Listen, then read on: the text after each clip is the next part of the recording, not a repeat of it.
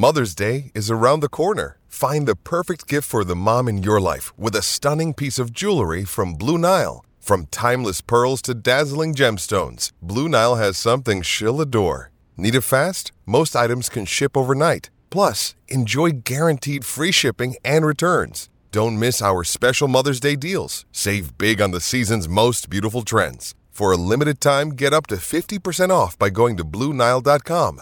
That's BlueNile.com. With threats to our nation waiting around every corner, adaptability is more important than ever. When conditions change without notice, quick strategic thinking is crucial. And with obstacles consistently impending, determination is essential in overcoming them. It's this willingness, decisiveness, and resilience that sets Marines apart. With our fighting spirit, we don't just fight battles, we win them. Marines are the constant our nation counts on to fight the unknown. And through adaptable problem solving, we do just that. Learn more at marines.com.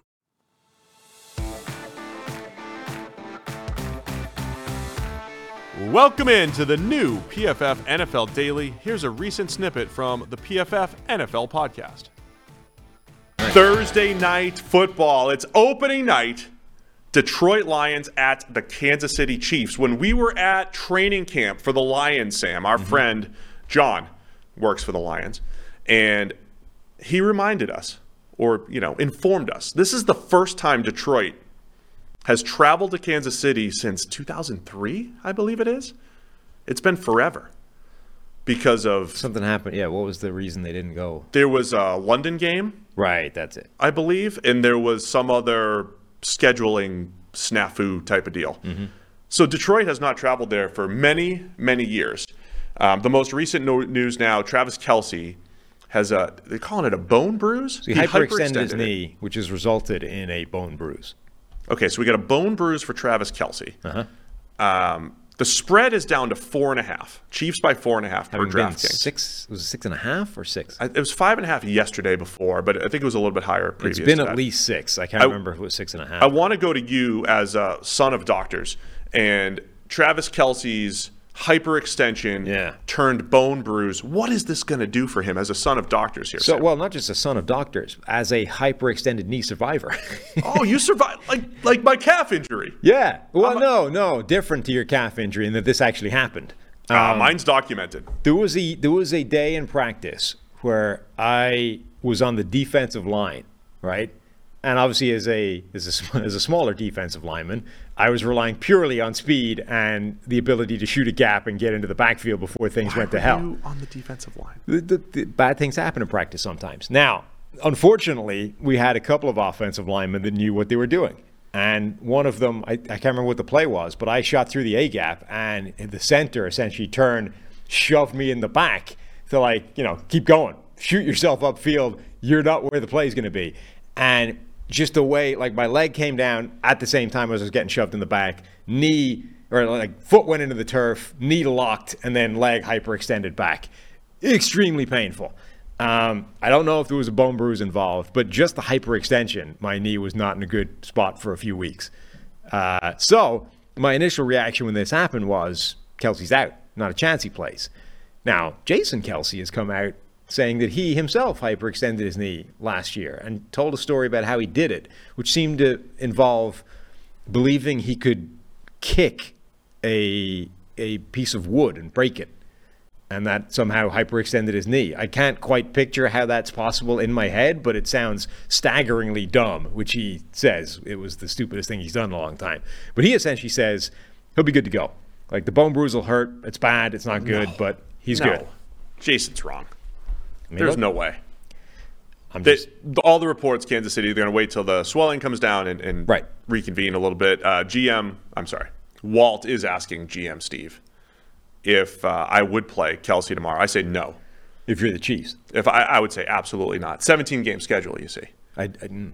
So you have to you have to play the long game here. You have the you have the the 10 day layoff before week two. You do not risk a Travis Kelce further injuring himself here on Thursday night football. Yeah, I mean, I also so- think it's much different for Jason Kelce. We've seen offensive linemen play through some ridiculous stuff. Like Lane Johnson could barely move.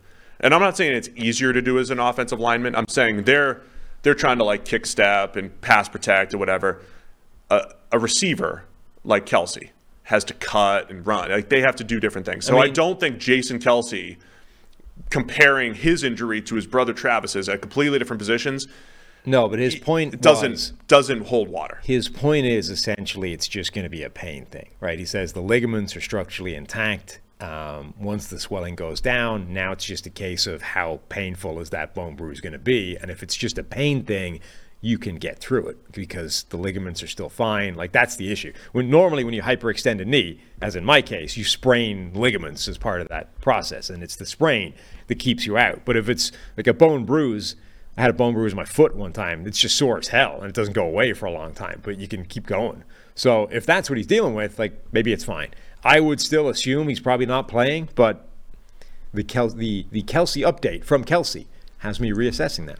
Yeah, reassess that. Okay, let's um, even if whether he's playing or not, uh, I don't think I'm terribly concerned about the Chiefs' offense.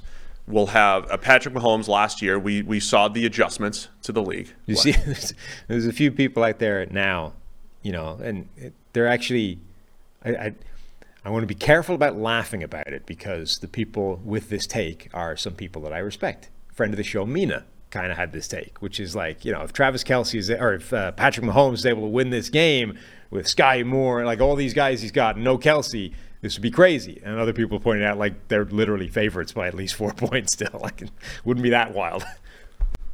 I don't I, I don't understand what I don't know what she was getting at there. She's basically like, look, all I this see- is Patrick Mahomes and nobody that anymore.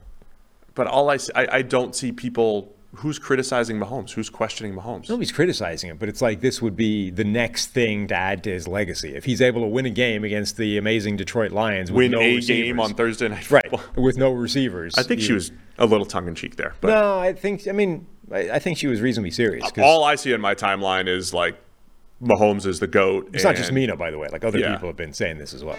I don't know. The NFL's here, and DraftKings Sportsbook, an official sports betting partner of the NFL, is giving you a can't miss offer for week one. This week, new customers can get $200 in bonus bets instantly. And when you just bet five bucks on any NFL game, DraftKings is hooking everyone up for some game day greatness. All customers can take advantage of two new offers every single game day this September.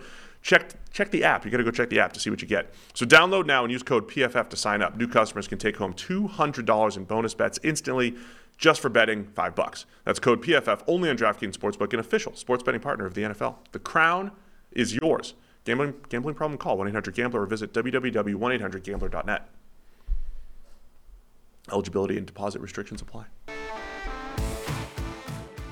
Anyway, um, I think Mahomes made such great adjustments last year. Him and what Andy Reid was able, what they were able to do schematically, and they got to this point last year where they were just less reliant on the stars. Right when they lost the Super Bowl against the Bucs, they were too reliant on Tyreek Hill and Travis Kelce, and they've pivoted from that. And we saw that last year. We didn't know who the leading receiver would be going into the season. We didn't know who the leading receiver would be on a weekly basis. Mahomes just spread the ball around. He did not throw the ball downfield nearly as much. It was a YAC driven offense. Mahomes making a ton of good decisions with a few spectacular plays mixed in. So he's capable of doing all that without Travis Kelce. Now, for a game, you know, for an extended period of time, it's going to catch up. At some point, you just, it's third down. What does Tra- Travis Kelce add to the offense? There are times on third down where teams have to double him, right? You don't have many tight ends who are getting that type of attention, especially in the middle of the field. That opens up other parts of the offense. That's where you'll miss a Travis Kelce. In a one game setting, I think they'll be fine. Whether he's hurt, not playing, whatever it might be. Yeah, I mean, I look. We going into last season, we were questioning how does Patrick Mahomes deal with no Tyreek Hill and a change to the offense, and we haven't necessarily seen the same thing without Travis Kelce. But I think Mahomes has now shown enough ability to adapt to varying circumstances, whether it's what defenses are throwing it at him, whether it's not being able to move on his busted leg, whatever it is. I think he's now shown the capacity to change enough that I'm not massively concerned that he won't be able to survive without Travis Kelce. Yes, it makes a difference. The intuitive, uh, telepathic relationship that those two have, particularly on broken plays, is really, really important. However, I still think Mahomes is going to be fine and find a way to get it done with anybody at receiver, essentially. But it's not just Travis Kelce, right? Chris Jones is still holding out. L'Jarius Sneed Right. is dealing with an injury too. So three of the best players on the Chiefs, certainly the second and third best players on the Chiefs, as far as Chris Jones and Travis Kelce go. Um, I was intrigued this year to see the Chiefs' defensive line, of course, assuming Chris Jones would be there, and then saying, okay, uh, first round pick Felix and uh, Anudike Uzomah coming in. FAU. FAU. Uh, George Karlaftis in year two. Uh, we have a suspension for Charles Omenihu, but they've they've got this unique group of defensive linemen. But that looks like a weak group right now with the Omenihu suspended, with Chris Jones holding out, yeah, and a good Lions offense coming. I mean, they are down quite a lot of players. Like, it, you know, it, this isn't the Chiefs team we should be expecting for most of the season. They are missing a lot of players, and they're missing some quite important players. They're also, by the way, you know, rolling into the season with a completely new tackle duo for the first time in a couple. Yeah, I want to see what that looks like. Like they for the second time in, in a few years, they've essentially said goodbye to both offensive tackles in an offseason and are restocking. Now, you can argue they didn't really have a choice the last time when it was Mitchell Schwartz coming off an injury that effectively ended his career, and um, Eric Fisher, who was also coming off an injury that didn't end his career but was at least a big question mark. This year, they didn't have, they voluntarily did it. They decided not to pay Orlando Brown instead threw the money at Jawaan Taylor and then they bring in Donovan Smith for, uh, for the other side. But it's a new duo, it's a new combination. And as much as like Jawaan Taylor has been a pretty good pass blocker, I don't quite buy this idea that he's you know the best one of the best pass blockers in the NFL and this is amazing. Like he's been solid. I don't even know if he's an upgrade over Orlando Brown, albeit on the opposite side. Um, just in terms of where the money was spent. So how that Chiefs tackle duo does against what should be a good Detroit Lions pass rush is something to watch. Yeah, you're hearing a lot of reports that this is the best tackle duo that Mahomes has had. I'm not ready to buy into that at all. Because no. people forget not only how good Mitchell Schwartz was, how good he was in the 2019 Super Bowl run, only one pressure in those three games. Schwartz was an and Eric Fisher was good. Like Eric yeah. Fisher, very similar. When I talk about offensive linemen progressing, Two guys that come to mind are Donovan Smith, who's there now, and Eric Fisher, who was there. Both guys started their career slow, grading got progressively better, and by the time you hit year four, you say solid starting left tackle. That's what Donovan Smith is. He's coming off an injury-riddled season for the Bucs, but he's gotten better. His best years have also coincided with having Tom Brady there, completely different type of quarterback to protect for than Mahomes stylistically for where they're going to be in the pocket. So that's just something to keep an eye on. Yeah, Schwartz was an all-pro caliber player who was arguably the best right tackle in the NFL. And that Super Bowl run that he went on at the, the first one was one of the greatest single postseason runs of any player in NFL history. Like nobody notices because it was an offensive lineman, but he was basically flawless for the entire postseason in almost all must pass situations because the Chiefs were always down, like and down big they were permanently passing, and he basically gave up no pressure yeah. for the entire Super Bowl run. So, like Schwartz was essentially the best player in the league at his position. Nobody since that has come close to that on either side of the line. So it's not it's not the best tackle duo. Now, all that said, I do believe that the Chiefs the last two years have had the best front to back offensive lines that Mahomes has ever had. Sure. Back in 21 and 22. The interior is outstanding. Joe Thuney, Creed Humphrey, Trey Smith, left to right. So I think they'll still be good. Remember when Mahomes got hurt last year, these dudes did not let him get touched on the playoff run. Um, but I am interested in seeing the tackles, especially against these Detroit pass rushers. Detroit is loaded on the edge now, assuming Aidan Hutchinson, who was excellent in the second half last year, you know, continues to progress and mm-hmm. maybe takes that step toward stardom this year.